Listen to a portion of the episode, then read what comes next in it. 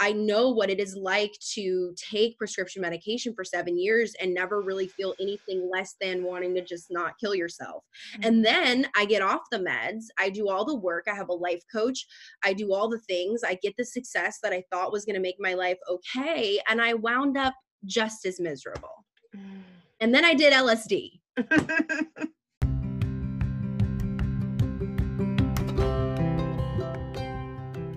hey, friends.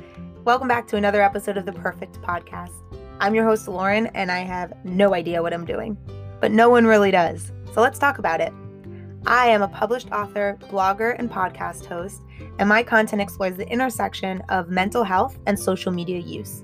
And who better to ask about that than the people who need to be online? Every Friday, I speak to influential content creators like authors, entrepreneurs, influencers, bloggers, actresses, coaches, podcasters, and I ask them how they manage a healthy relationship with social media. How do they balance showing up here and doing their work while maintaining a healthy mental state? The Perfect Podcast is a filter free zone, so we get into all of it we find out all about the parts of our guests' lives that don't make it online. And by the end of it, it feels like you just made a new best friend. We have so much to learn from each other, and my goal for this show is to prove to you that you are not alone. Here's what happens when people stop using filters and start getting real. Let's do it. Welcome back to the Perfect Podcast. Today, I get to share with you our very first guest of season five, Olivia Alexander. Olivia might be our very first perfect podcast guest to have an actual Wikipedia page. so here's the story I discovered Olivia on TikTok. My You page algorithm was getting the hint that I was actively seeking out more information on microdosing and started serving me her content. And I loved all of her videos.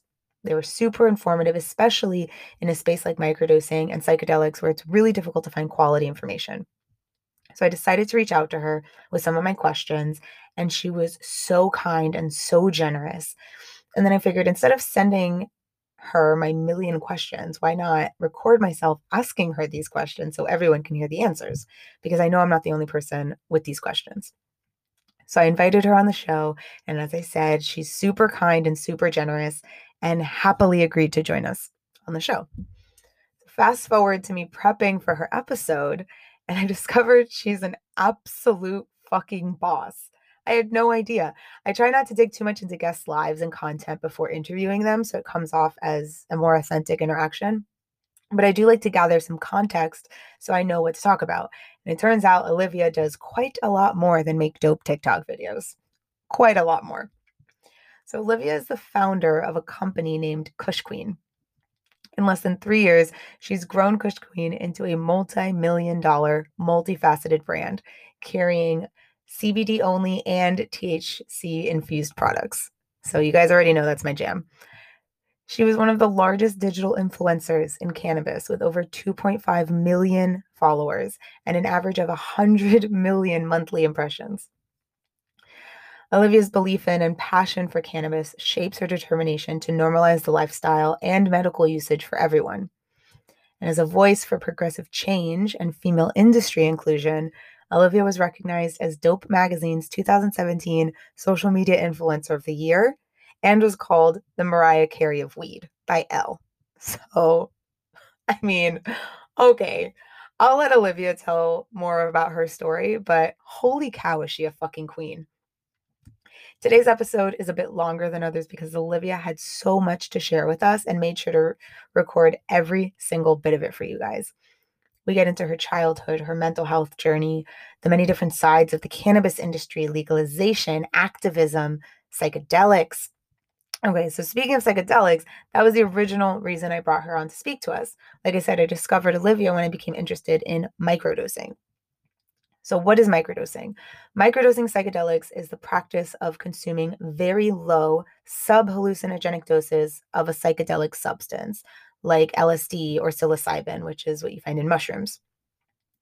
There's an entire revolution going on with psychedelics right now, especially in the mental health space. And Olivia has way more to talk about it than I do.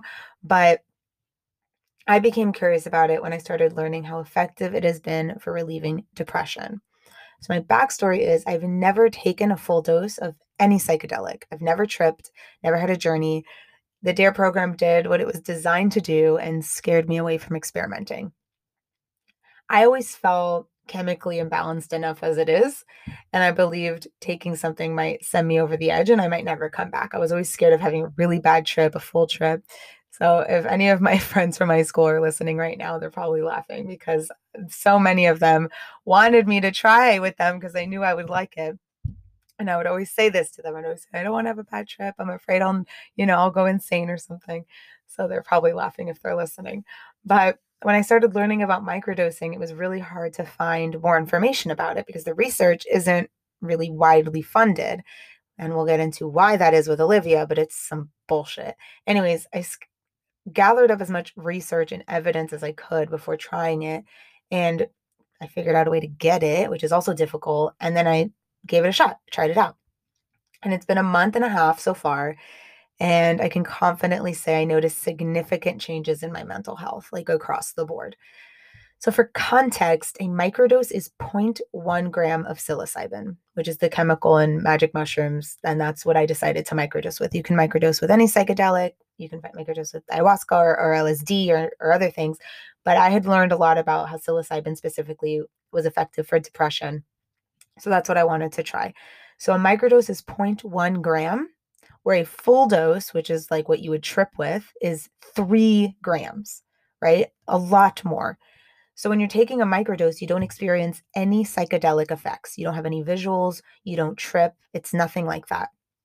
I don't even feel any real psychoactive effects myself. Like I don't get lightheaded or, or dizzy or anything like that. I just feel fine, which is an improvement. So let me explain.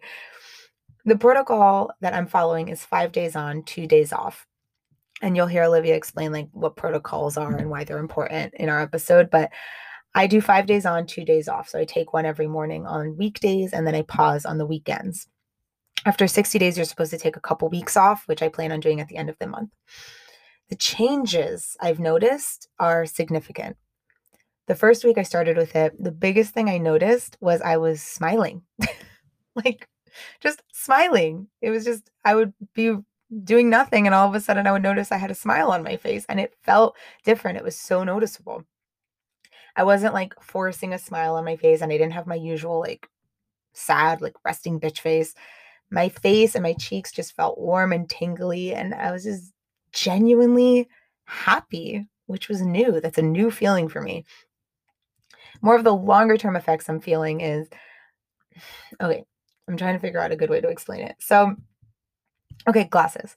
I wear glasses. Maybe you wear glasses or sunglasses. If you like are wearing glasses and get out of the car, they get fogged up, right? Especially if we're like wearing a mask, right? Our glasses get fogged up. We can't see anything and it's really hard to see. So you take your glasses off and start cleaning them. You wipe them with your, your shirt and you put them back on, and they're suddenly like super clear and super clean. And everything is just so much brighter and clearer all of a sudden. And you're like, oh, that's what everything looks like. It feels like that, but for my brain, right? So everything is just easier and cleaner. And it seems like all the like construction that was going on my brain has been finished and all the roads are connected and like it's just flowing more. I feel like there's actually serotonin being produced, which I've I can actually feel the difference. I feel it being produced. So, Olivia and I talk more, a ton more about everything that's going on in the world of psychedelics and the very important nuances with it all. And she shares her personal experience with it, which is super interesting, and how she got involved with it.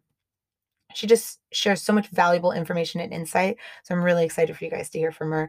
She's a powerhouse, and I still can't believe I got to meet her and share this conversation with you. So, let's let's hear from the queen herself. Enough from me. If you'd like to connect with Olivia, you can find all of her links below. Again, she is just such a giver. She's always sharing so much important information and like real, authentic shit. Like she doesn't bullshit anything. She's always serving up real content. So I definitely recommend you follow her. Not just in like the psychedelic, like cannabis space, but just across the board. She's just a real down chick. And I really think you're going to like her. You'll also find everything you need to know about my upcoming book. BRB, a memoir about coming of age in the digital age. All of that is down in the show notes. You know, I wasn't going to let you go without plugging it one more time. If you guys follow me, it's all I'm talking about. you guys know I'm an indie author. I self published. It's up to me, man. So I have to talk about it as much as I can.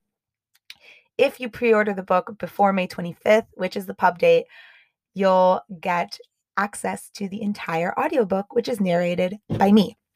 Just send a copy of the receipt to P- brbpreorder at gmail.com and you'll get a response with the audiobook. You can listen to the whole thing while you wait for your physical copy to arrive. And if you want a personalized signed copy from me, you can order from Books and Books, which is the Miami local bookstore that is my local bookstore, and request it in the order notes. All the information for how to do all of that is down below, linked in my website, laurenellman.com. Check it out, get the book, talk about it on social media, help me out. I really appreciate it. So that's it. That's all I'm going to say. That's all I'm going to say about the book. um, I'm so grateful to have you here. I'm so glad I get to share this conversation with you. Thank you again for supporting the podcast, leaving reviews, sharing it with friends, subscribing, all of it. It helps so much. So thanks for helping me keep this thing going. And now I'd like to introduce you to Olivia Alexander. You're welcome. Thank you so much for joining me. I'm so grateful that you're taking the time. Yeah, of course. Absolutely. How are you? I'm good. It's so nice to meet you. Nice to meet you as well. Is my sound okay? Is my yeah. everything okay? Okay. Everything's okay. You look great. You sound great. And I'm excited to get started. Perfect. Um, so I discovered you on TikTok and I my for you page i'm sure understood that i was like starting to get interested in like plant medicine and learning about things like that so your content kind of just started coming up for me. And um, that's kind of how i was introduced to you and that's why i reached out to you and th- things like that. And i try not to dig too much into guests like bios and stories because i like learning about them live in the show. But i did some digging and i un- understand you have like this huge business with uh, your your cannabis industry and your hemp and your bath bombs and you're like one of the biggest names in the industry. So it's an really interesting cool. way that now i've wound up on tiktok and in a completely different way. Almost i feel like just as me as like just a person but i have this like whole other life and very funny because it really did happen in some ways by accident and then my team people like who work in my production are like yeah so uh people are asking me like is this your boss on my for you page? And i'm like yeah um that is me um with the lsd but it's been it's been a really interesting um like journey for me and it really did start 12 years ago really i mm-hmm. started working at a dispensary. I really didn't use cannabis. I was a dare kid. I actually knew someone whose brother was murdered buying weed and when i was in third grade. Oh my goodness. and yeah and so i had a really stigmatized experience. And then um I really, it's kind of a bizarre thing to say. Like, I didn't really know I was smoking weed when I did it the first time, but it's kind of true. It just kind of happened to me. I was in college. These guys were like, oh, we have to work on a group project. I thought I was going to work on a group po- project, and the group project evidently was hitting a giant bomb and my initial panic was like a thing and then i had like the greatest night of sleep of my life. Mm. and the one thing that i was fully aware of even though i didn't quite understand it was that something was wrong with me. And something had been wrong with me pretty much my whole life and i struggled and i got into therapy right away like as uh, as soon as i was an adult too. I was like okay well i need to do this. My parents are not those kind of parents um, they still won't go.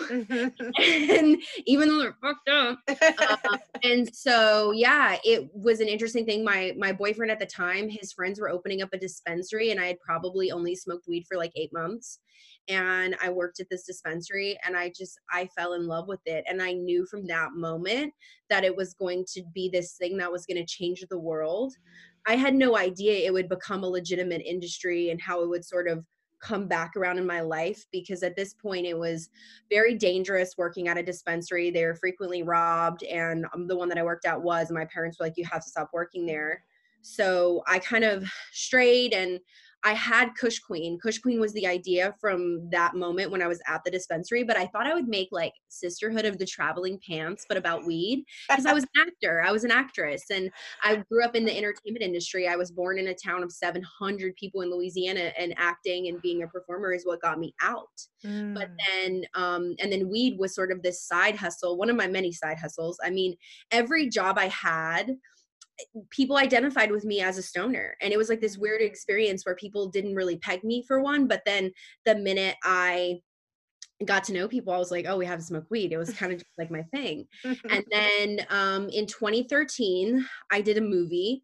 They bankrupted the movie and i mm. did all this work for months on location and then came back and had no money. And i moved back in with my parents and i spent pretty much every single day doing yoga and meditating and manifesting. I made this manifestation board right by my bed. I lived in like the tiniest room in my parents' house.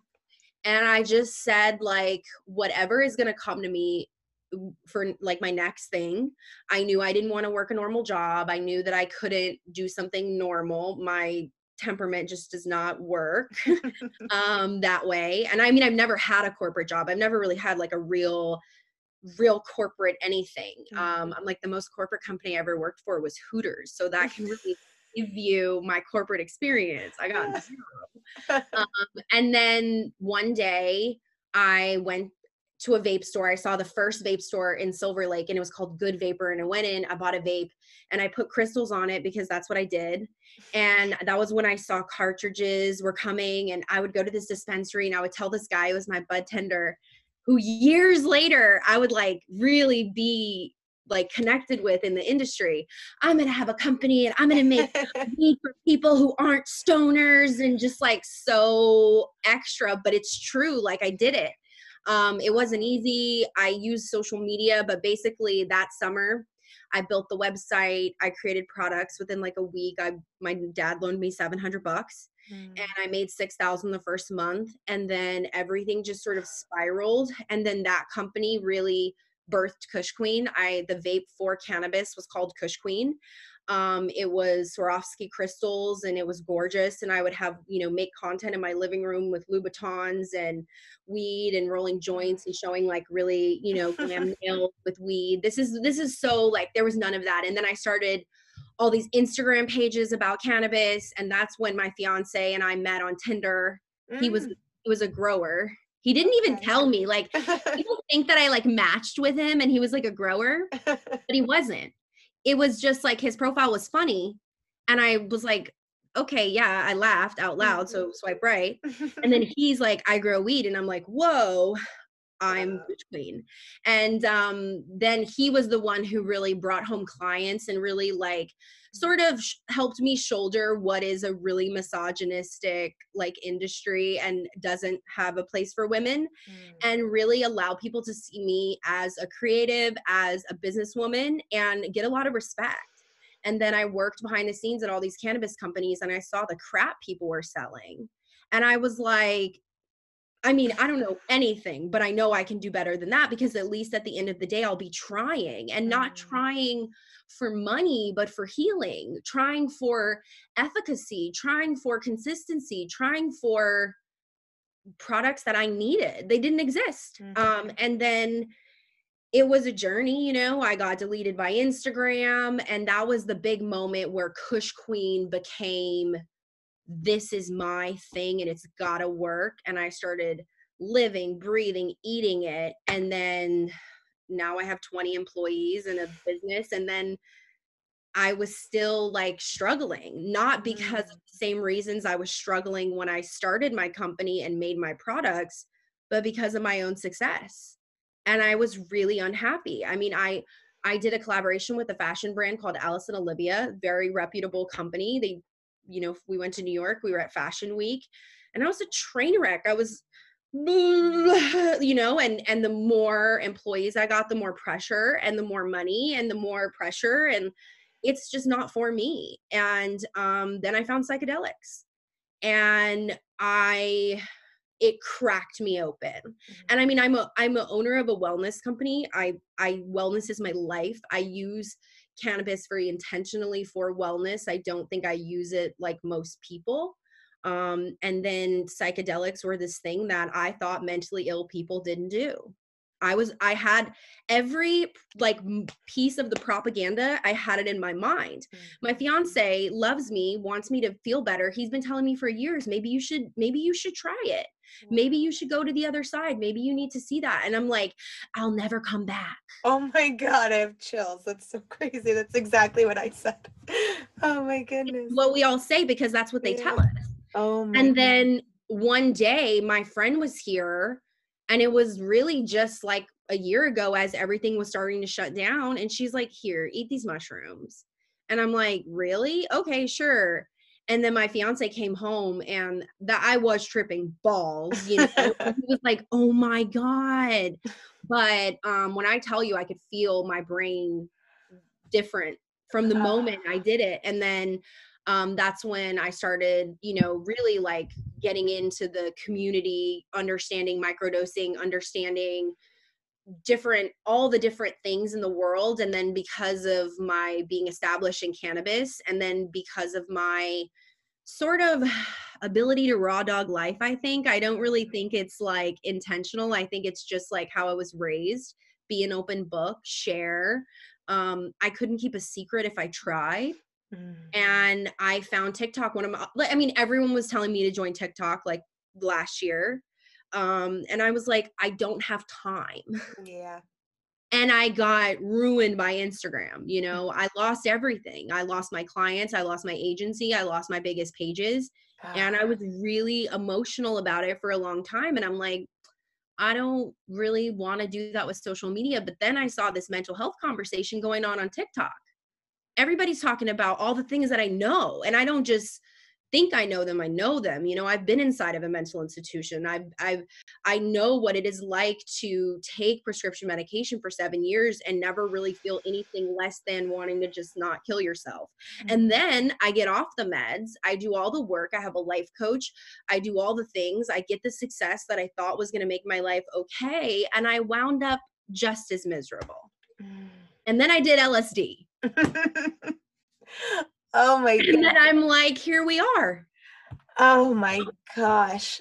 Well, you answered probably the first half. Sorry, I so talk a lot. Perfect. I should have warned you that you've gotta you've got to put a muzzle on me. well, that's the point of the podcast. I'm an orator. I really love the gift. I love gabbing. Like people are like, "Oh, you want to talk?" I'm like, "Really? That's my favorite thing." I mean, that's why I invited you. I mean, that's why I do the show. It's for because you don't get this on social media you know like we can get some of it but the point of the show is to get the whole side the whole picture.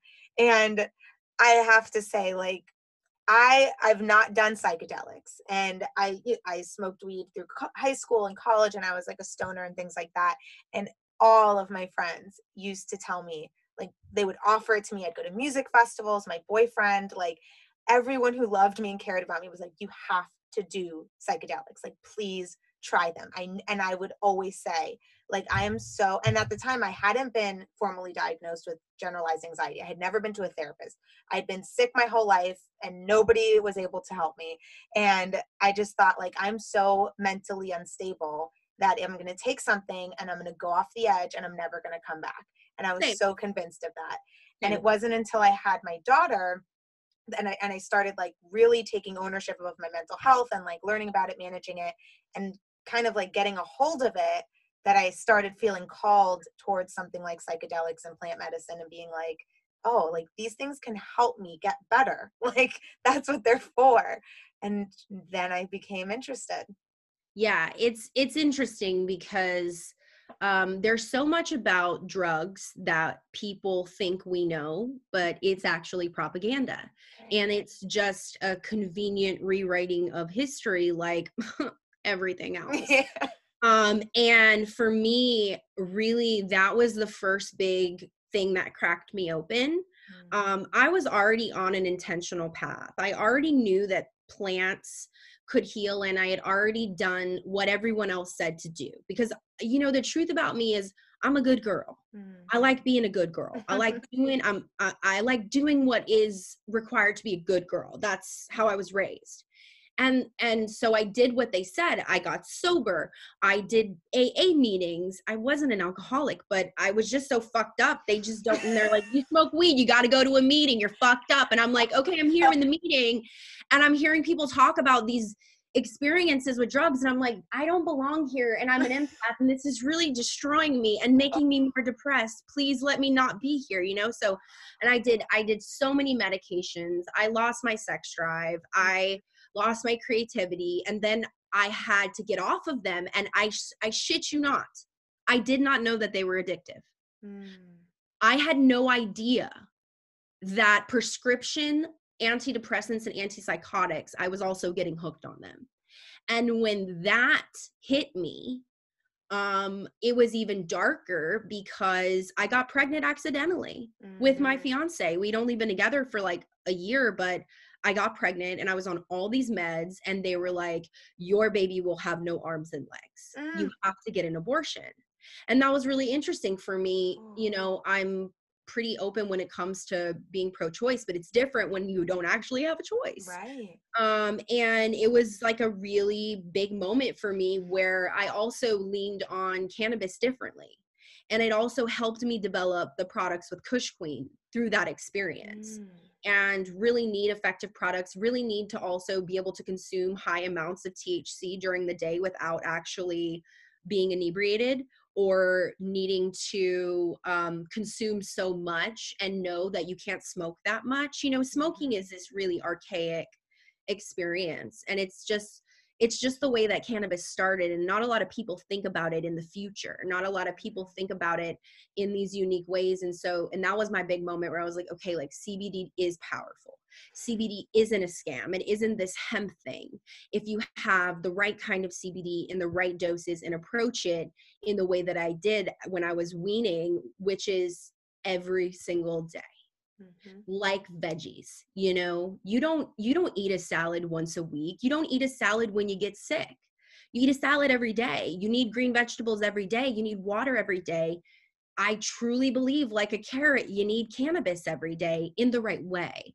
You don't need to Mhm. take a dab every day even though you can if you want to you know? And and i really i really was able to get off pharmaceuticals because of cannabis and cbd and my products. And that was where it started for me and that's also when i i kind of got my life coach. I mean it was a little bit after but my mom um she got diagnosed with a brain tumor. I i got into urban outfitters and then my mom got a brain tumor two days later. Oh my she fell out in my yard and my life i couldn't breathe. I felt um i was i was crippled. I you know i i did get a bipolar diagnosis when i was about 22 and that's what led me to the medication i was on. Um and of course when i went through that they told me you can't live without meds. You're gonna you're gonna you're gonna be in a bad place without meds. Mm. and i'm like i i want to believe that i can work through that. I want to believe that whatever it is i can get through it. And the truth is that i had no coping mechanisms. None. Zilch. Mm. not a clue. It was it was like i'm good i'm terrible i'm dying like Yeah. in an instant. And so really truly my life coach and really also doing deep inner child work shadow work understanding i was in survival mode understanding that i was basically trying to get the things i didn't get as a child. Also like going there it helped and i my life was getting better. And then you know the pandemic started to be near and I'm a small business owner. I've never taken investment like everyone else in the cannabis industry. The Mm. one thing I have going for me is that I'm independently owned and I get to do whatever I want. That's like my saving grace in why I'm an entrepreneur. And then it was basically all being threatened. And like, I wish that I came from a family of incredibly positive people, but my mom was literally telling my employees, well, you can get a job at Amazon. I shit you not. My mom, those are, these are actual, this is Oh, tea. This is gosh. this is real tea. And my mom was saying that like January last year, and she was scared of COVID then. And I'm like, really? She was begging me not to go to Nashville. You know, she's like, I'm telling you, you need to save your money. It's going to be rainy. And I'm like, really? And because you're just like, you don't think a pandemic is coming. And then it all just, it just rained on me and you know a huge amount of my wholesale side of my business is mom and pops it's people that i saw go out of business at the start of the pandemic even though we we grew with our um, e-commerce sales and we're fine it's just still a lot to go through and then but luckily there there was psychedelics for me there was um, I started with psilocybin. That's where I recommend people start if people are interested. I started with what I call a sort of a mini dose. It's more than a micro. It's where you do have effects, but you aren't fully tripping. Mhm. Um, and I think, you know, I think that's sort of my calling too, a little bit with psychedelics is um, there's not only one way to use something, but there has traditionally been one way to use psychedelics for the most part, which has been larger doses. There's a lot of people within the community who only believe you you have to go big in order to get the benefits and maybe it's because i do all the other work and i i have been on this path for 5 plus years and i have been working with my coach for many but when i added psilocybin into the mix it felt like everything finally came together. It it snapped into place. And then when i did um, a microdose journey with lsd and was able to acquire lsd lsd's really really hard to get unfortunately it's a really great psychedelic and it has over a thousand plus papers of actual medical research it's a really good drug that is in some really really really bad stigmatized propaganda and bullshit Mhm. um, but when i finally got my hands on it um, and i did the lsd journey that's when i saw another huge like quantum leap for my life Mm.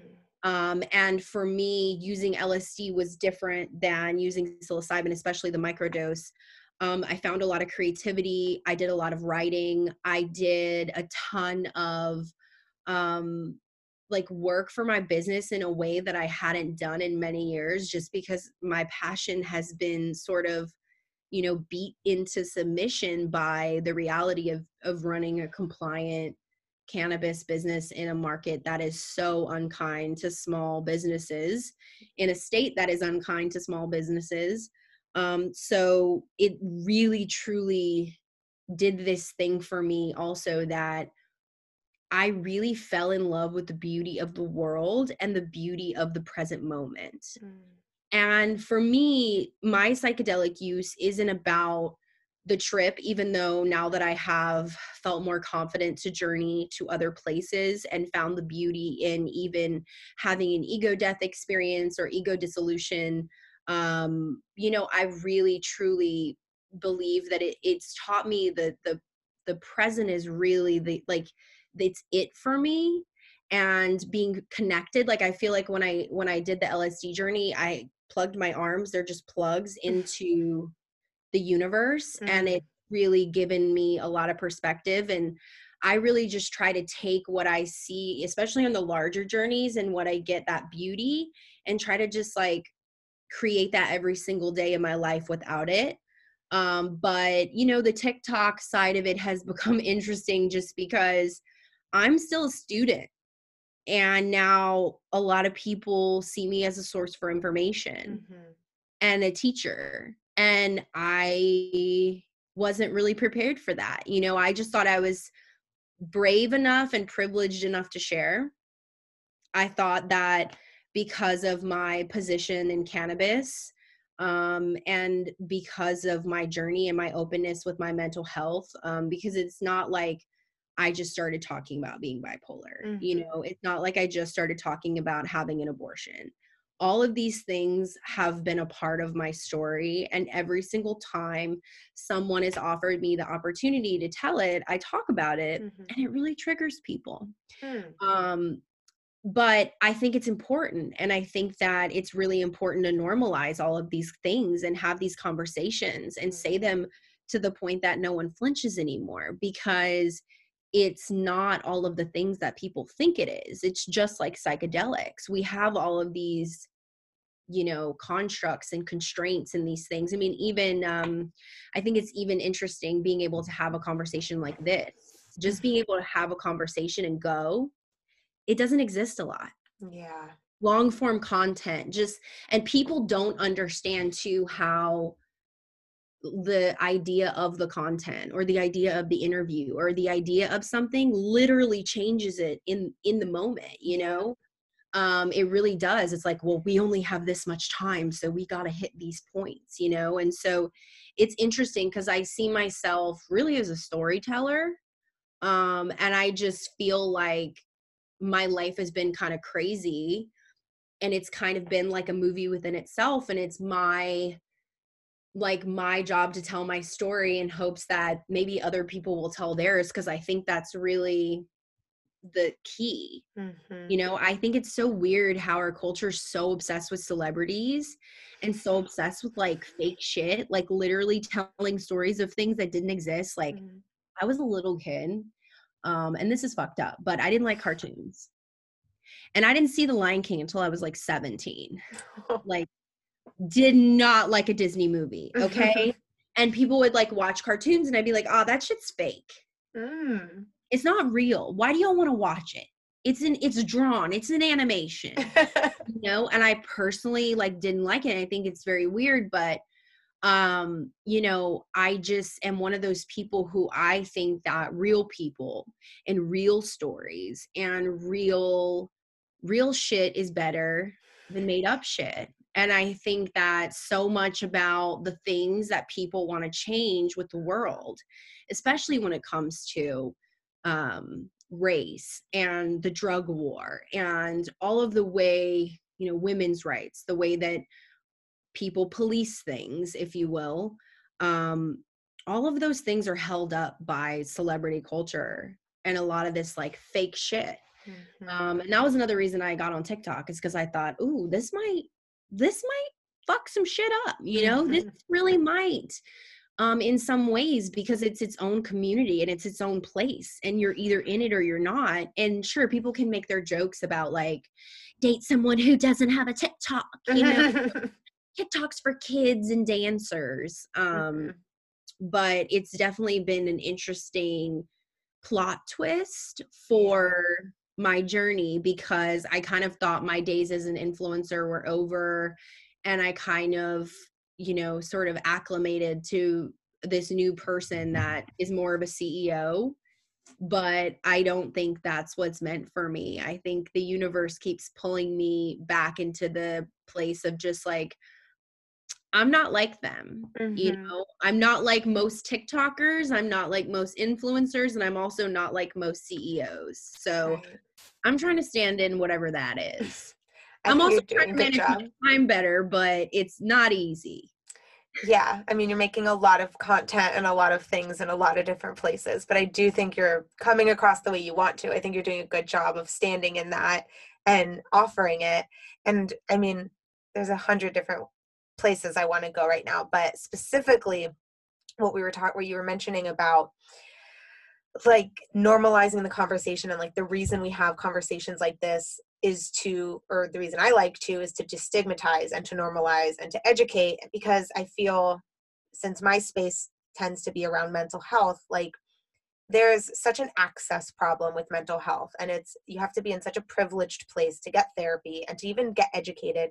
And i find the same thing happening with the cannabis industry like i'm in a i'm in florida i have my medical marijuana card and i'm able to let and i got it pretty easily and i'm able to like order online some weed and pick the strain and talk to a guy on the phone and he comes to my house with a goodie bag and like his little polo and it's like such a like bougie experience and the entire time i'm so aware that there are people rotting in prison for doing way less than that and it just it gets me like really fired up and i there's a, there's a conversation to be had around that and i feel like doing stuff like this helps and i'm wondering like what the conversation is like within the industry.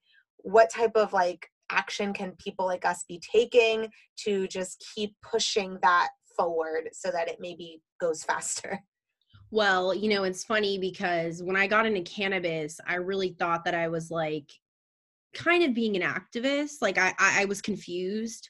I thought that when we legalized cannabis they would let everybody out of jail. Mm-hmm. um, and that this legal industry was sort of an end to the war on drugs. But it hasn't been. It's continued um, and now, because of the way the United States is set up, we have this very decentralized thing happening where you literally have people in jail for the same thing that people are doing in California every single day now. And unfortunately, it's going to take um, an unbelievable amount of pressure on the federal government. And what people also have to realize is, in perspective, um, I think it took 40 years for them to technically legalize gay marriage from the point of real movement. So we're still um, a, a, while away. I mean, for me personally, it's always sort of been something because I have been sort of fringe with activists and working with real organizers and really having that privilege of knowing people who were doing real work because at least when cannabis like a lot of the people who do the the real work the work on the legal side of it the work on the activism side um, they came from the LGBTQ movement. People don't realize that it was gay mm. men and women who brought us legal cannabis. We mm. got medical cannabis in California in 1996 under something called Prop 215, which actually was considered the Compassionate Care Act. It was off the heels of the AIDS epidemic and it was written by a gay man. And a lot of people don't know this. Mm-hmm. Like the mm-hmm. first piece of legalization ever was in 19 i believe 76 and it was under harvey milk. And then people who were from harvey under harvey milk cleve jones all of these people um, they went on. And then of course you know people don't also know the first dispensary in the united states was a buyers club. You know mm. it was it's so it's such like a huge part of the cannabis history that people forget along with the war on drugs and I wish that I could say people in the cannabis industry care, but they don't. They legitimately only care about money. Mm. And I think it's getting better every single day. There's so many groups of people trying to hold people accountable. There are people like myself who've just kind of always done my own thing. And, you know, it wasn't like the first time I ever featured a black person was after. Right the George Floyd, you know, summer, but that was the truth for a lot of cannabis mm-hmm. companies. Um, for me personally, I try to do work in those two places. Okay. I every single year make a huge deal of pride. I always have. I've literally before it was legal, I marched in the pride parade with a group of activists and I was like a rainbow pot leaf.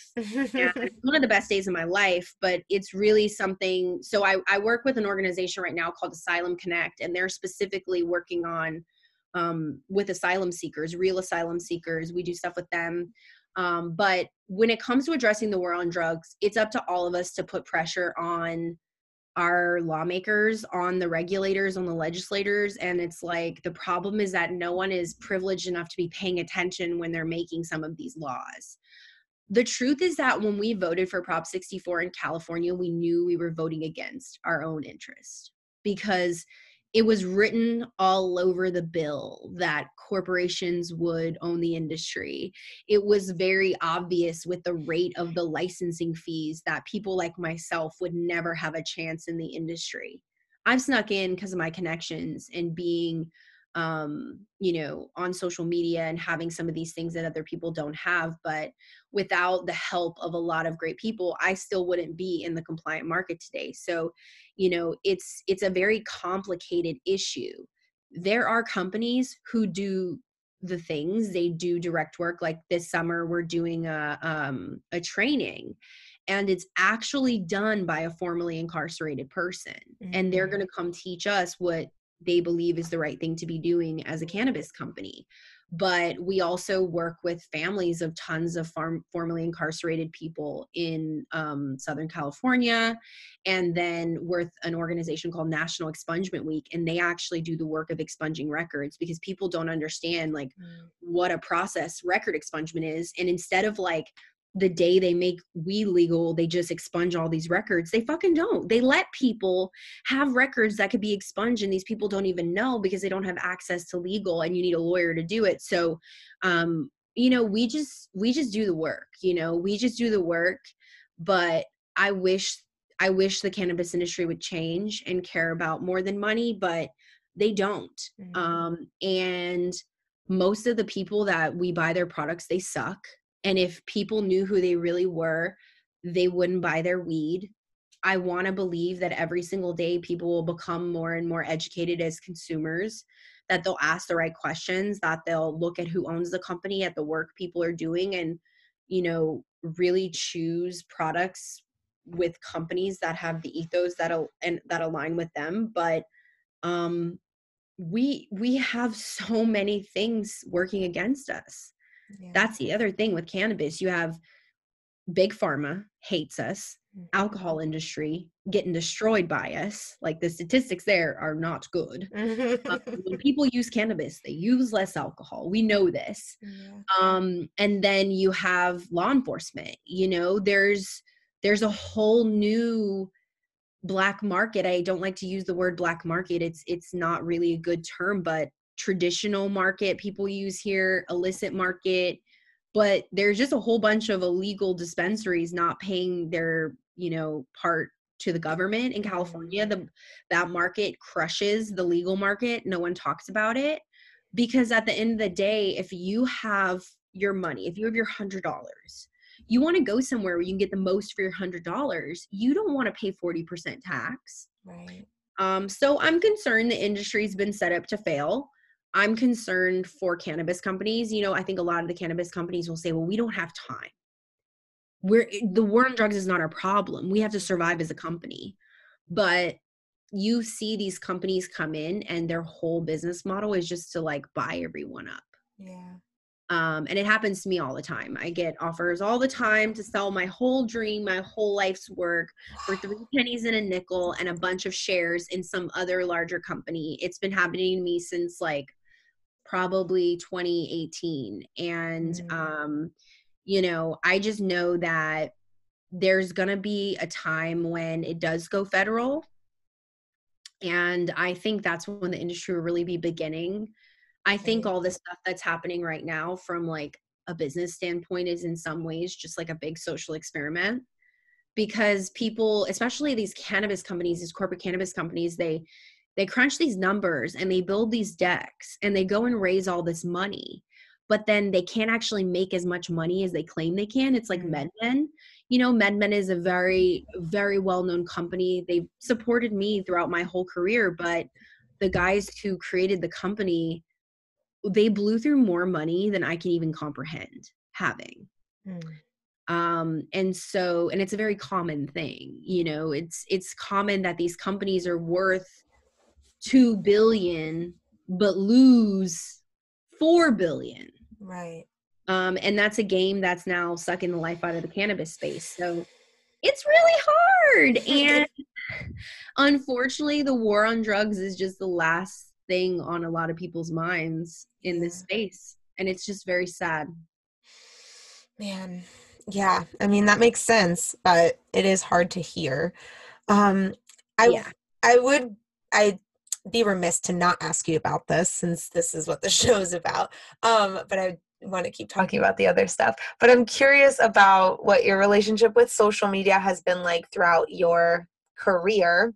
I know you've used it to you know build build your brands and things like that but i'm wondering if it has ever taken a toll on your mental health and if you've noticed anything and if you ever take breaks and yeah what your journey has been like with with the apps. Um you know it's been interesting i think the first half of my career i was really in denial about it and I think that when people brought up social media being negative for my mental health or being just like another outlet for me to seek approval or perform, um, I was like very, very, very triggered. And it took me like pretty much multiple years to come to a place where I can say social media is incredibly harmful.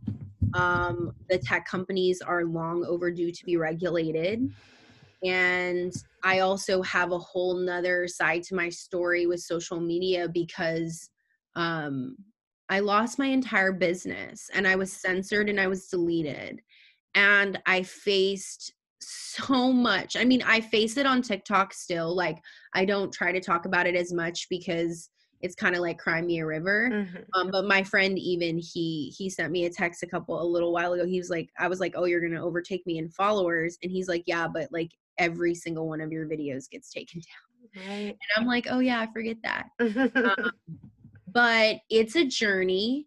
Um, I'm lucky that I'm in a relationship with someone who hates social media.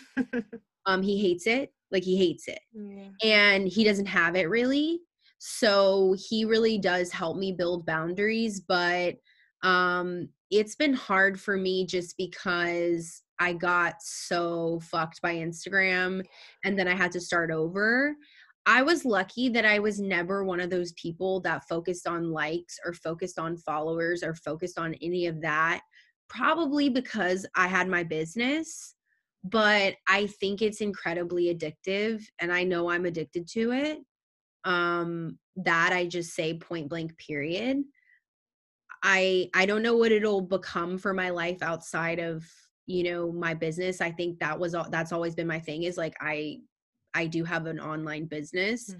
And so I can always say, well, you know, it's my business. Um, but I can see TikTok me needing to take breaks with it and me needing to probably shield myself a little bit only because so many people write negative comments and a lot of their negative experiences with psychedelics and that's something that I don't have in my mind and I don't want anywhere near mm-hmm. my person um, but I want to just keep building my following to keep doing good with it. And so I just try to focus on that.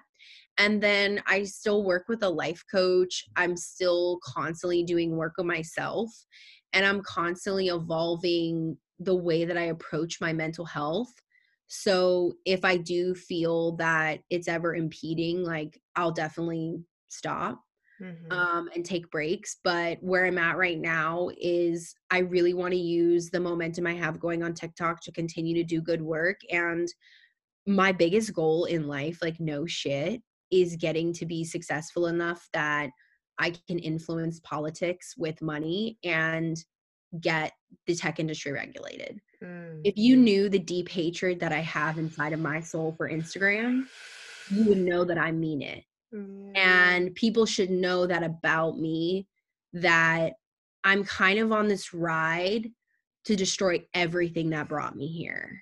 I'm kind of like a natural born nut job. And I literally am going to light this whole place on fire. If I rise high enough, I'm going to do it. Mm-hmm. Um, because I want to change the fucking world. Yeah. And I I know um i know how bad people are hurting you know i think that's the thing about mental health i think that's i think that's why i'm so into finding time in my busy life to do tiktok um and to do keep building and keep connecting with people because we're all we have to save each other you know someone commented yesterday like if you do as much psychedelics as i think you do how do you do social media hmm. And I said, That's a really good point. Mm-hmm. But I'm here for something else. Yeah. And I really believe that I'm probably from like another planet. I'm probably like an alien, and I probably got the option to come back here, um, mainly to sacrifice myself for the greater good of humanity. And I think that, you know, I grew up in a place in Louisiana that was so small and so poor that it, it's hard to describe to people. Like when I took my fiance there, he was kind of like freaked out because I told him it was a small town, but he's from California. He'd never seen a small town like yeah. this. This town was built by Shell Oil in the heart of Cancer Alley. It's a hundred square miles of the most industrialized chemical plants in the country. And every single person in my family dies before they're 50 and i thought that your life was just like you got cancer and died i didn't realize that i lived in the epicenter of cancer i didn't realize that i lived in the epicenter of environmental racism but i knew as a 3-year-old child what the kkk was mm. I saw it with my own fucking eyes. I had a gay brother in the South who was sick every single day because he was being fucking bullied in school And then my parents magically got me out of Louisiana and then took me to California. And I lived in a melting pot of people. I lived in, then I moved to a city of, you know, tens of millions, and I was in the entertainment industry, and I lived a very privileged life.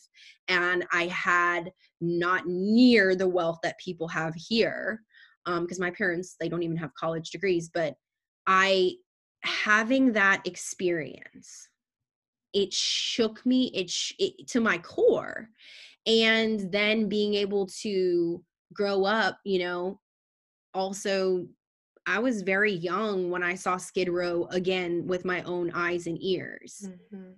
I, you you are only your experiences that's why some of the people who've been through the worst shit are the coolest most wise people. That's why the way we destroy indigenous culture and we don't respect it and we don't learn from it and we don't understand that we need ritual we need it passed down we need the wisdom we need ceremony we need all these things you know it's just it's hard because i I try to be a lighthearted person now and I try to be positive because I never had positivity in my life until I used psychedelics. But life is so fucking heartbreaking. And there's so much we have to change about this world, especially in America. And I just feel like I'm actually crazy enough to verbalize all this shit. And I have been for many years, and I'm going to keep saying it. And no, maybe I won't actually change the world, but maybe I'll leave it better than I came into it. And I will not have taken for granted everything that I got. Because that's the other thing, you know, it's like when you get out and no one else does, when you are the only woman in your family without children at this point um, when you're you know my own people in my family deal with even more severe mental illness than i do. Um, seeing seeing that seeing that process trying to get a diagnosis like we had insurance we had things but people don't understand that you're not schizophrenic until they see you actually act schizophrenic and that requires so much you know you have to go through so much to get these these diagnoses and then and then the mental health system is just so fucked. And it's like that that's another reason like i felt like i had to get on tiktok and i had to start like using my story and telling people like you can get better. Because i never heard about anyone getting better. Right. They never told me oh yeah there's there's people who get better. There's people who live successful lives there's no peer to peer. There is an addiction, but mm-hmm. there isn't in all this other shit. Right. And we need peer to peer, but I realize there's no peer to peer because no one gets fucking better. And so that's also when I was like, hmm, maybe I should like try to use TikTok for that. You know, maybe mm-hmm. I should try to throw some shit at the wall because I really have been through it. I've gotten off the pharmaceuticals. I've got my Kush Queen products. I'm successful by society standards. Um, I'm a woman, I'm white. Maybe, maybe someone will listen to me and I can advocate for all these things that I'm passionate about. And mm-hmm. then for the dire need to reshape, re like imagine the way we look at mental health, the way we think about it, the way we approach it, the way we care for each other and then the fucking pandemic hit.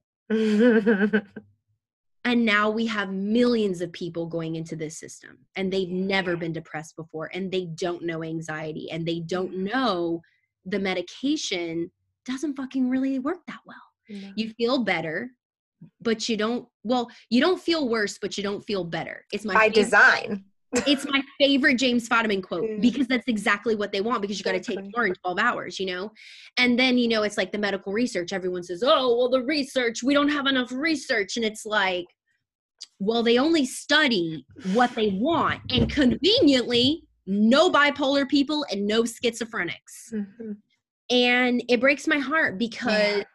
you can be mentally ill and you can live a beautiful life and you can be mentally ill and you can have good days and you can have bad days but you can be a great member of your community and you can help other people and it's like that is truly my greatest calling in life is to just be brave enough to say like hi i'm olivia. I'm very very mentally ill and i show up every single day to life and i do my best. I cry some days. Sometimes it's not great. Sometimes it's better um i grow i learn and more than that like i give a shit enough about other people to know that i think that's also the thing about being really mentally ill is it's a group of people who can't advocate for themselves. Because you can't really do anything and it's it's really hard for people who've never been there to understand the the way that you're like in a loop of being paralyzed.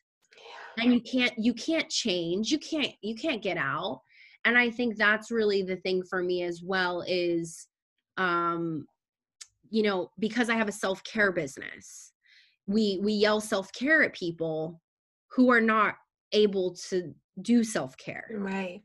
And that's when I started discovering this idea of community care.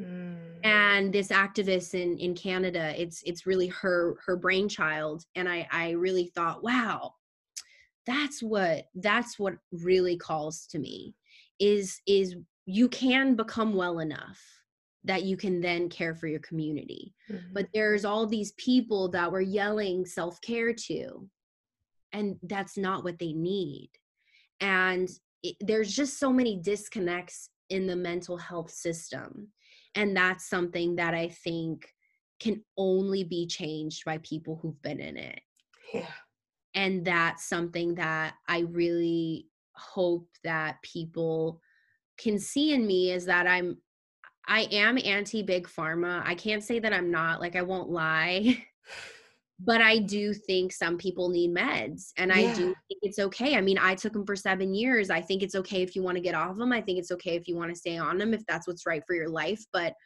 I just don't think it's an industry looking to really help people live their best lives.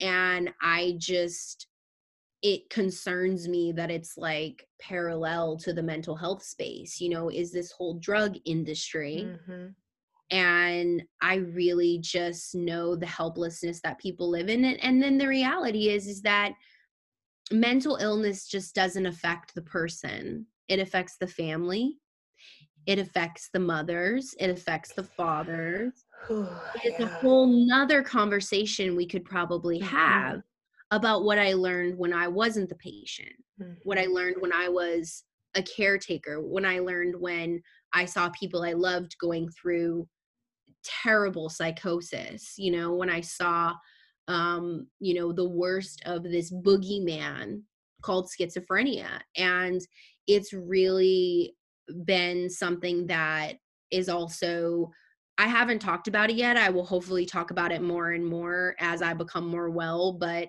that journey for me of seeing how this can affect a whole family and how helpless, you know, my mom has been most of her life because even though my brother and I are under care, she won't get any for herself. Right. And I try to tell her every day, I'm like, you can talk to someone about this. Like, even your brain tumor, mom, like, you should talk to someone about it. It's okay. Nope, nothing. Mm. And it's, I know it's generational. And I think that that's also it. Millennials, we are called to care about mental health and the, yeah. the mental health space um, because I think I really think 9/11 has a lot to do with it. You know, people don't like to talk about the fact that we're we're all depressed, but we were all in school one day and they drove a bunch of planes into a building, and we. Yep.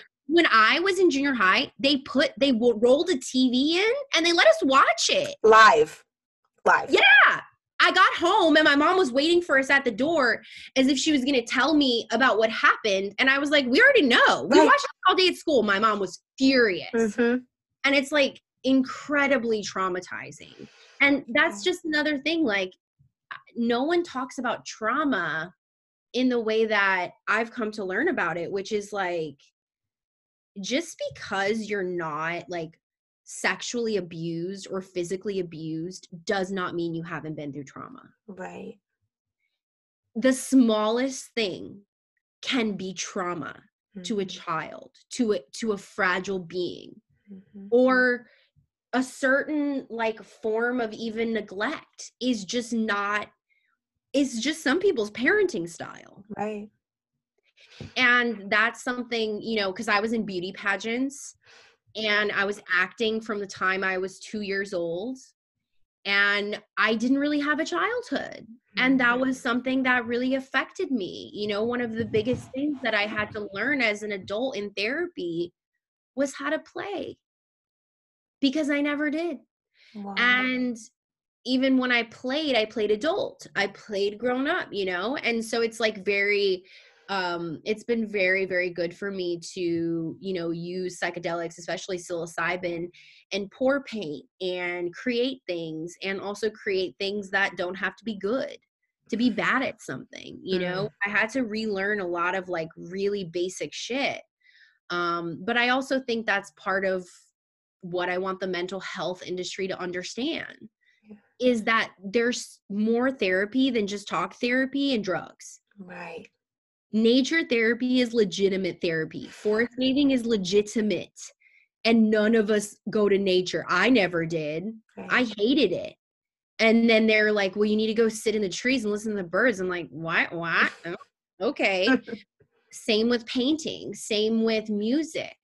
These things are not brought into therapy. And I hope that psychedelics also as it enters the space because i do believe that is you know people call this the psychedelic re- renaissance or Mhm. the third wave but it really is my favorite and i get this from hamilton from hamilton's pharmacopoeia he said that hopefully it is a pharmacological like he called it a pharmacological therapy renaissance Mm. and it's it's got to be partially about new therapeutics new drugs and also about different types of experiences and therapies being acknowledged Mhm. and maybe we could just also give into a little chinese medicine a little ancient indigenous medicine and Yeah. really stop being so disconnected and look at the body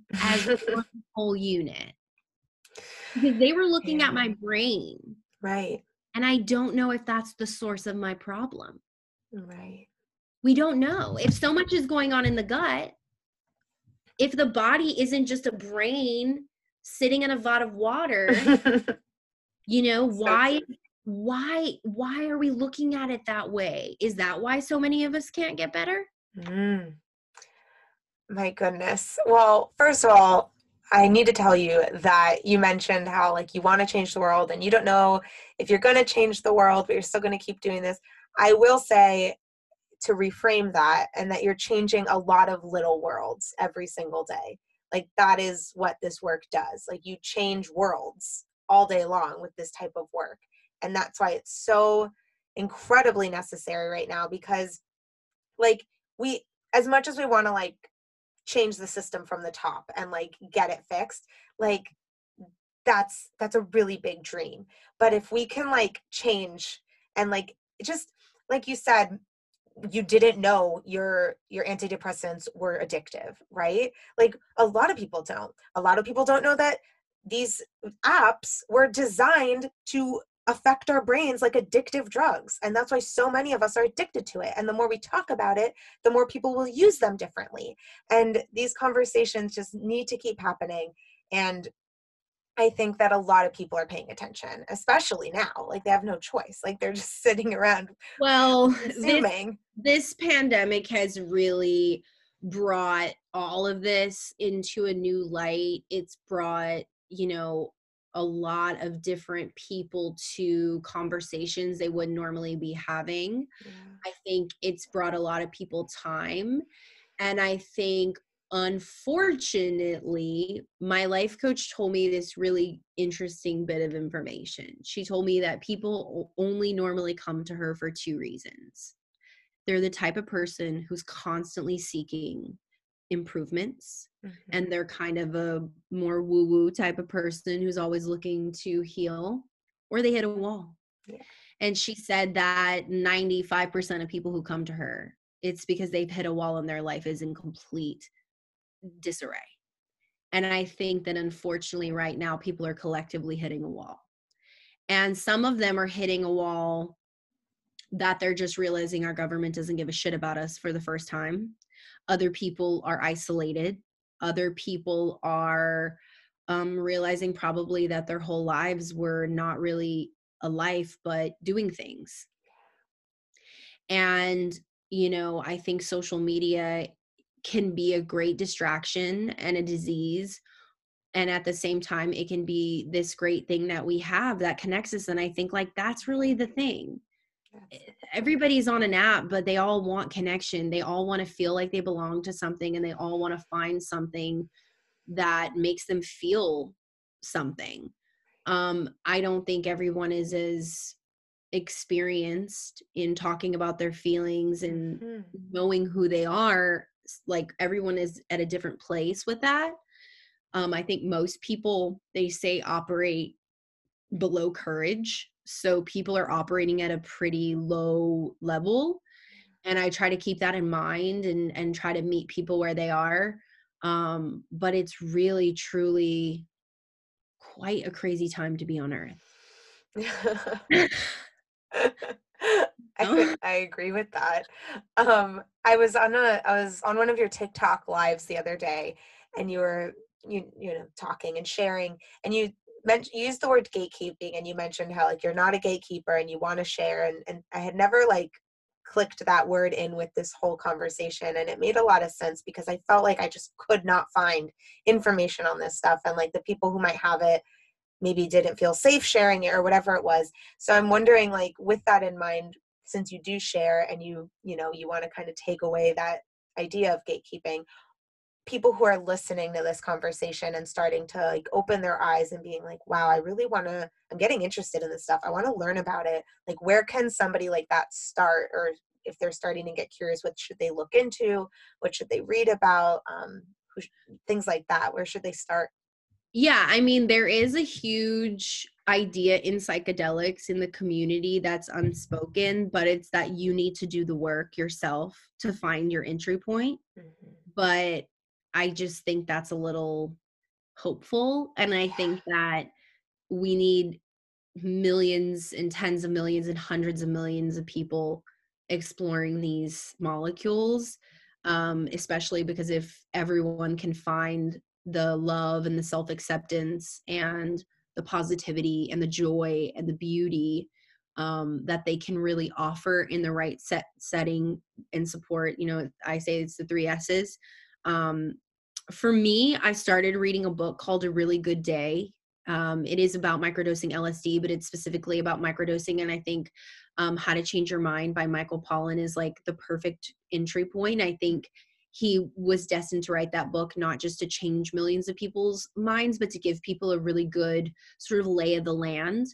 Um, and then there's so many great resources popping up. There's Double Blind Mag that has classes. They're a little expensive. Um, there's also a company called the Third Wave. Again, their microdosing classes a little incredibly expensive for my mm-hmm. taste. Um, you know, and I think that's also it is that I'm already in a place financially where I don't need to charge for information. Mm. Um, I probably could be making a ton more money and could be, you know, doing the whole thing, but I'm not a coach. I'm not in psychedelics.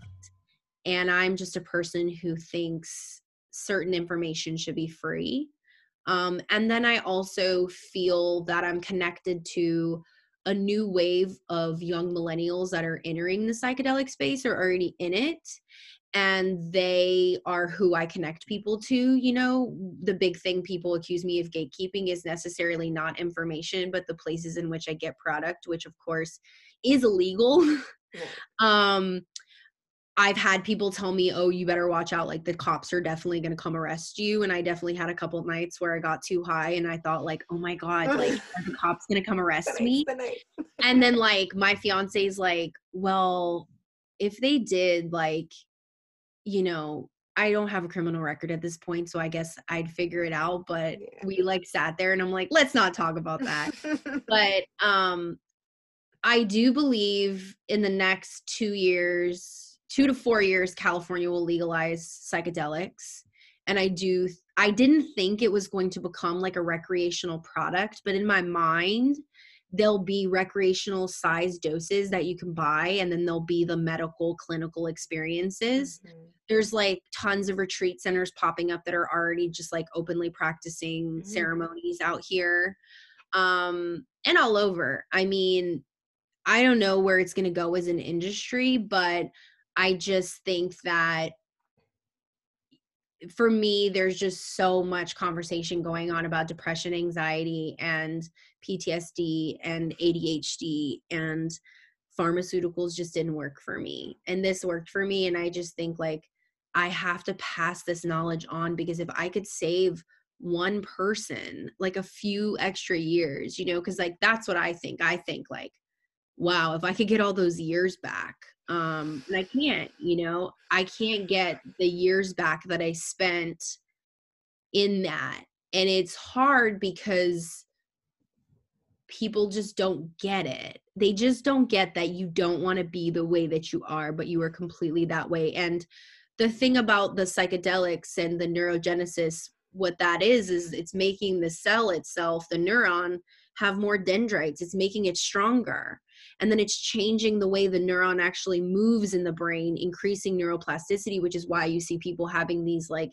crazy life changes um but yeah i i just feel like sharing the medicine is you know or putting people in touch with healers is a good move for me. I also like when I first went viral with my first LSD video, I put on like a gummy company and then I had like a lot of my followers getting scammed and mm-hmm. it was mm. kind of like a bad situation. And so for me it's also a way that I protect people um even though I do put myself at risk by just putting people in contact. Um but I'm willing to do that and and I went into a clubhouse room um and that guy Tucker Max who wrote that mm. book like I hope they don't serve beer in hell. Yeah. Evidently he went from being like the most famous asshole in the world, like literally, to using psychedelic therapy. And he's like a different person. And he wrote an article about it and had like thousands of people wanting the info and accusing mm-hmm. him of mm-hmm. being a gatekeeper. And he went through like a similar experience. And I was randomly in a clubhouse room with him as he's telling this story. And I'm like, oh my God, I have to ask a question and I have to ask him what I should do. Meaning, like, do I tell people where to get the products? And he told me what he did and so i kind of just follow that and try to just do what i can but um you know i've been received very well so far by people in psychedelics um i've been really shocked because the cannabis industry is so cruel and mm. so competitive so like for people to just call me out of the blue and say i want to work with you i want to pick your brain i need to see what you're mm. doing like um because you know a lot of people think um you know just it's going to be the biggest industry but the more you use psychedelics the less you kind of need them yeah so i don't really know about all that but i do think that there is so much potential and therapeutic benefit mm. and i think that i hope my highest hope for it is that it at least reshapes the whole mental health system. Mm. But, you know, it's another side of it that people talk about on Clubhouse that I never get to say enough on my own channel on TikTok or in my lives, which is that um, the scaling of the psychedelic therapy requires not just people to want it, the demand is there, but people to be trained and become clinical. Mm-hmm. And I mm. think that there's so many young people out there right now who are looking for their next career path or people who are looking for their next thing that they want to do. And becoming clinically licensed is a lot easier than it sounds. And I think that it could also be this huge opportunity for people in the pandemic, people who are jobless, people who are looking for that next thing. Um, but I think I got way off from your question, but yeah, that's fine. But you know, oh, it's all valuable. There's so many places for people to to get into psychedelics to explore it. I always recommend um, the Fantastic Fungi documentary with Paul Stamets. Mm-hmm. There's not like a lot of specific stuff yet on microdosing. I think it'll be coming like in the next few years, but um, you know, there's just a bunch of research coming out now saying right. it's all placebo, and I'm like, it's mm-hmm. not a mm-hmm. placebo. Like, yeah. it's Well, I wanted to ask you. I mean, I don't know if I'll keep this in or not because I don't know how like legal it is to talk about necessarily. But I so I reached out to you because uh, I wanted to start my journey with microdosing, and I started today and I started my first dose. And your journey. Yeah. And I was like really nervous. Like I said, I was like, I know I'm going to be the only person who ever has like a full on trip with a microdose and I'm not going to be able to like drive. And like I was freaking out, but it was totally fine. And I, I'm wanting to know i want to i'm the type of person like i love having information i love knowing what i'm doing i like to also be really intentional about it like i set it up and I had whatever. And I'm wondering like what your experience with it has been like and like what your protocol is if you take if you were doing like three days on, two days off kind of thing. Um, how long it took for you to start feeling effects. Like I've watched all your TikToks and you talk about how it like helped you not feel depressed anymore. And like for somebody who feels that way, it's hard to imagine like what does it feel like to not be depressed anymore. So I'm just wondering like what when you start feeling that way. Um, well, for me, because I took a larger dose, I really did feel my brain produ- producing serotonin right away, like the first time. I mean, I, like I said, I did not have visuals. I had like it, sparkles, I call them. Like it seemed like the light was like the sparkle emoji when I took that first dose. Um, I started with one on, two off because that was what like I had heard. And then I only use psilocybin and I did that for about six months with some breaks in between.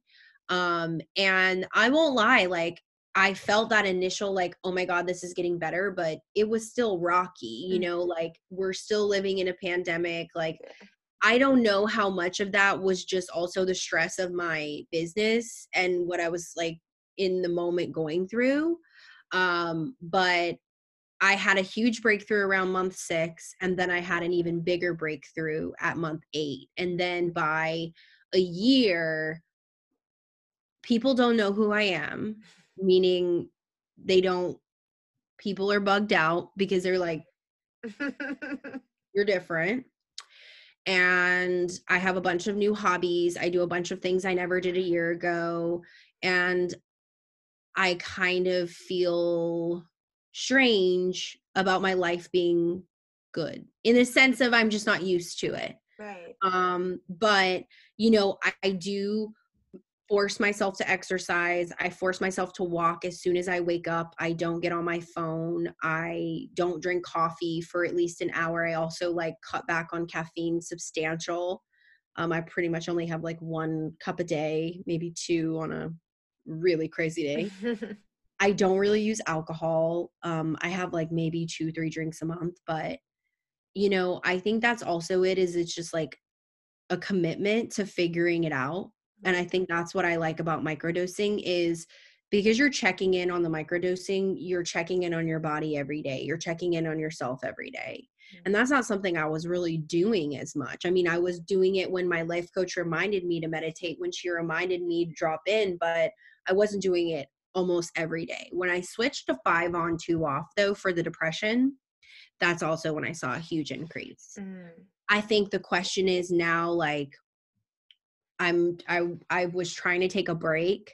Um, I wanted to take a break, but I just it's a pandemic still. Yeah and i'm nervous in a sense of not to like not have the microdose but just to lose my momentum and to lose my way mm-hmm. but sorry mm-hmm. um my coach you know she really she's really convinced that I don't need any of the microdosing. I don't need any of the psychedelics. And I do want to go on some larger journeys and participate in some more um, larger doses of LSD. So I'm going to have to stop. But five on, two off for depression is the way to go. Mm. Um, I know it's a lot taking a lot more medicine, and I know a lot of people don't want to take stuff every day, but Stamets does five on, two off. He also does four on, three off.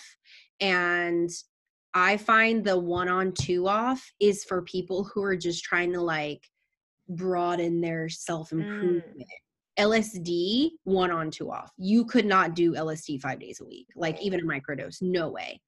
Um, and that's another thing. The Fadiman protocol, the one on two off, that's for LSD. Okay. And Fadiman, James Fadiman, he loves LSD. He likes it better than psilocybin. And then, you know, that's another thing. It's just, we have to open up access to people to have this. It's like, I tell people all the time, like, maybe for depression, you may have quicker results with LSD. You may. I don't know. I can't even get it for you. You know, if I wanted to send it to you, I couldn't um, and that's the bummer is how hard it is and then it's it's got to be right it's got to be safe it's got to really be lsd it's got to really be liquefied it's really got to be dosed right or you're gonna see fucking rainbows and shit like lsd is no joke at a higher dose it's not psilocybin it's also very long lasting which is why from the clinical therapy side you don't see people using it is because it's so much more expensive to do a study on a drug that literally lasts 10 hours. Yeah. Um so it's a journey and you just have to keep going and know that the dose is just a tool. Okay. And when you stack it with everything else when you stack it with exercise when you stack it with time for yourself stack it with self-care.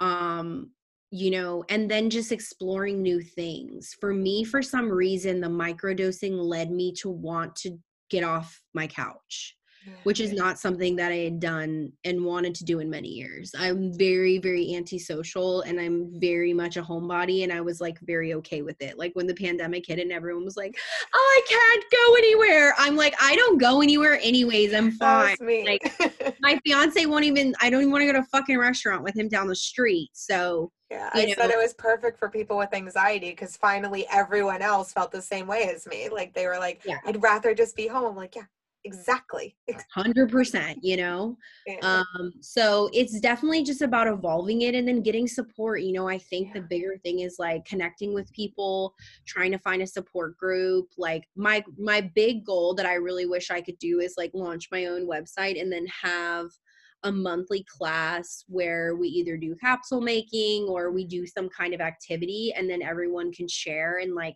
we can give feedback because so much of it is peer to peer and then so much of it is just like finding people who are like you who have kind of the same symptoms and asking them like what are you doing? This and that. You know i didn't know to switch to to five on two off until i talked to a microdosing coach and i was like i'm still really emotional like i'm mm-hmm. still really depressed. And or i was like going in the right direction and then I hit a low again. But I also had a COVID outbreak at my business. So who mm. knows? You know, it's like that that's the other side to all of this is like, is anything really wrong with us or is the world just completely fucked up? Mm-hmm. And it's the world is completely fucked up. Yeah.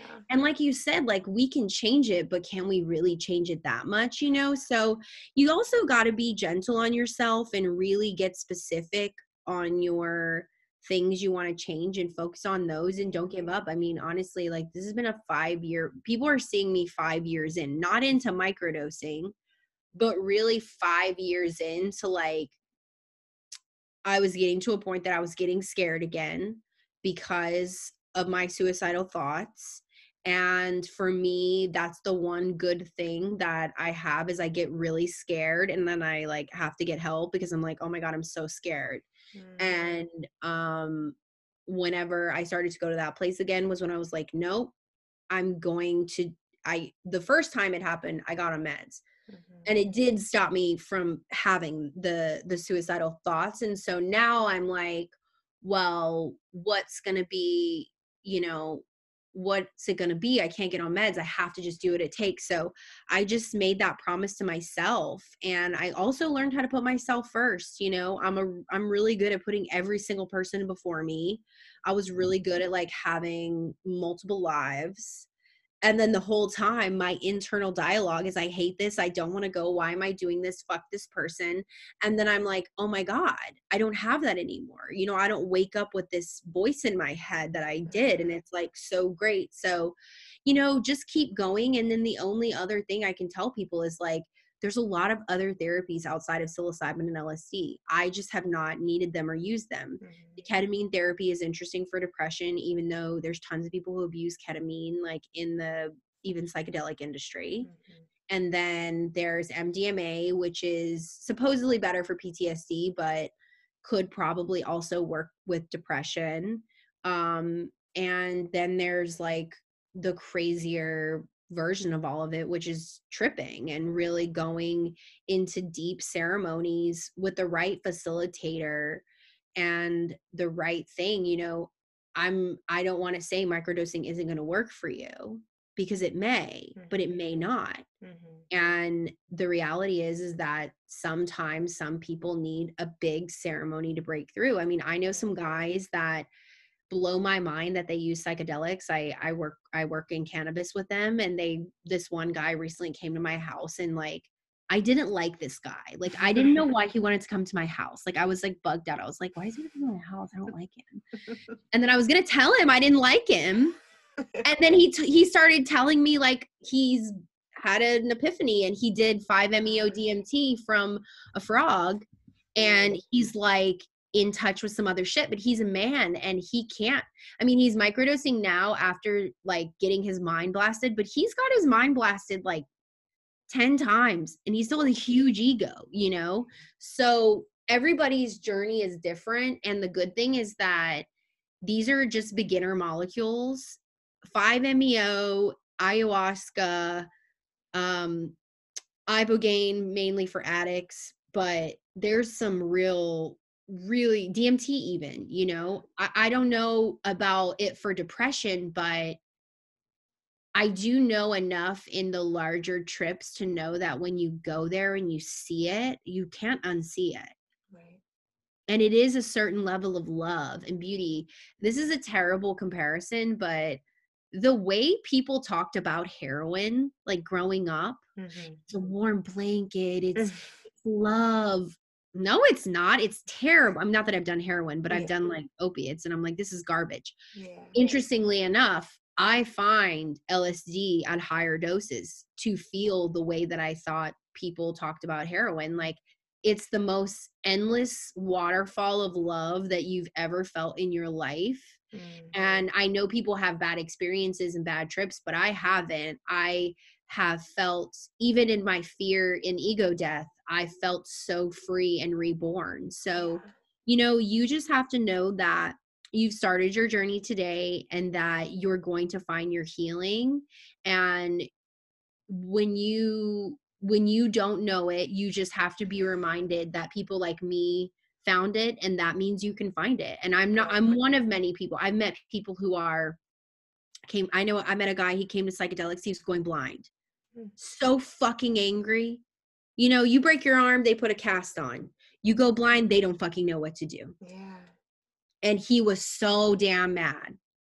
And he started using psychedelics and all kinds of crazy shit started to happen to him. So it's really truly a journey and yours is just starting and you are going to find healing.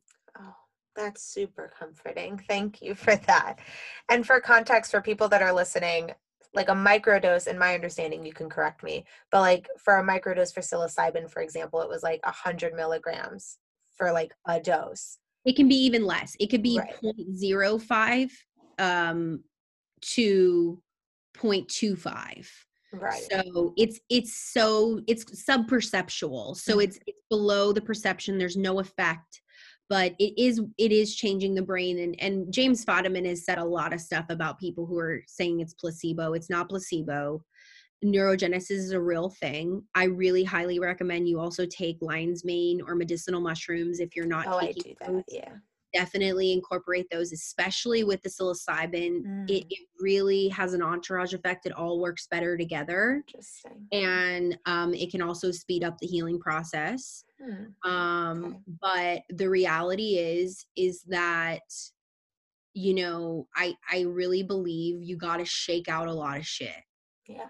And the microdosing can cause some discomfort in your life. It can cause some discomfort in your body, but when you're feeling it, when it's happening, you got to look at it. It's showing you for a reason. And you know, having an understanding also of mycelium and mushrooms and what they do in the world mm. and how they literally mycelium allows the trees to communicate it right. it is the fabric of the whole world of life and death i think that it really can heal us and it's really just about people learning how to use these things you know intentionally and us getting more and more information to share so people can um, figure it out more you know it's mm-hmm. still kind of people are still kind of throwing shit at the wall yeah i agree yeah.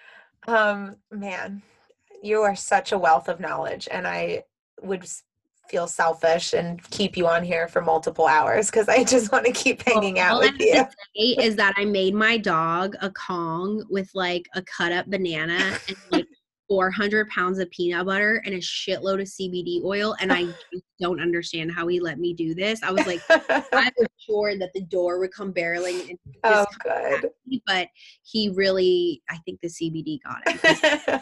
I he's snoozling out there. I can almost oh hear him under the door. But yeah, he really um he really gave me the time. But I'm really happy that we got to do this and that I could um you know have this chat with you and you just need to stay strong mm-hmm. and really love yourself and know that you're not alone and know that you're going to this this is the start of something really magical i really mm. they don't call them magic mushrooms that's they true don't. that's They're, true and what's coming up next for you before I let you go? Either right now in this evening or, or just for well, you I just launched my empty capsules. I know people right. are like selling empty capsules, but you can't pat you can't trademark anything illegal. So we had right. to set up a legal business to before you know. Ah, so okay, yeah, I didn't understand having functional mushrooms, empty capsules, scales, capsule fillers, all the stuff to make your own capsules. Mm. And then I'm going to mm. start hosting a monthly capsule making class with Capsule. I have a huge, I mean, 420 is just going to be massive for Kush mm. Queen. So I'm like trying to brace myself now for it, but just going to be insane deals and lots nice. of amazing new products and things. So that's coming. And then other than that, um, the other thing I want people to know is that there's a new um, peer support hotline. It's mm. called Fireside Chat um, or Fireside, and you can, it'll be launching in April, and it's a 24 hour peer to peer line. You can call anytime. You can talk about psychedelics. You could be tripping and you could talk to someone. You could be after your experience. And I think that um, you know, really having people know that there are more and more resources. Also, it's like if you have a buck, you know, support that mm-hmm. organization. Mm-hmm. Um, that's something that I think is really necessary. And, you know, people can just find me on TikTok because I live there. Yeah, I'll be linking everything in the show notes to the episode so people will be able to connect to, which I'm sure they're going to want to after hearing from you. Um, but that fireside thing sounds like exactly what I've been looking for. And I'm sure a lot of people will feel the same way. That sounds amazing. Yeah, I'm gonna uh I don't want to post a TikTok about it like too soon because right. it's not launched and not mm-hmm. live. It's um it's called Fireside Project and the number is like six two fireside mm-hmm. and then it's like set up to really like help people and i think you know that's, that's the so other cool. thing is like we got to get this right you know we people fucked it up before and we got to get it right this time because the healing potential is too great and there's no time to waste anymore. So yeah. um i'm excited about that. But thank you again for having me thank and you. I want to just give you a hug. yeah i know it really but i'll be coming to florida who knows? I'm gonna have to move because um the state of california is trying to kill my business mm. all my money um, and my business my lease is up like this is my last year at the spot that i'm in and i'm gonna mm. build like a dream facility and of course like one of the places they told me to move is florida um so who knows i'll be i'll be everywhere but maybe one day i'll host my retreat and i can uh yeah bring you out for it because i definitely would love to meet. Yes, and I'm going to be staying connected with you. So this isn't the last you'll hear from me for sure. But I really appreciate you taking the time and I'm so glad to have made a new friend. We seem to have a lot in common. I'm excited. For sure. Thank you so much. Have a great evening. You too. Good night. Bye. Bye.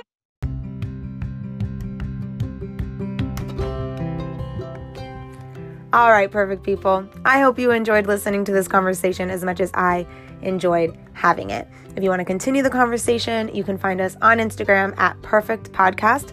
That's P E R F C K E D podcast. And if you're into the show as much as I am and know other people who should be doing this thing with us, Pixar didn't happen. Make sure to screenshot this episode inside your podcast app and share it on Instagram, making sure to tag us.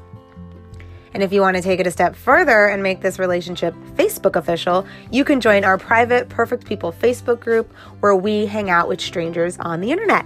You down? Cool. Hit subscribe, leave a review, tell your friends, and tune in next week for another conversation with a real person talking about real life in real time. Same time next week? Cool. See you then. Later.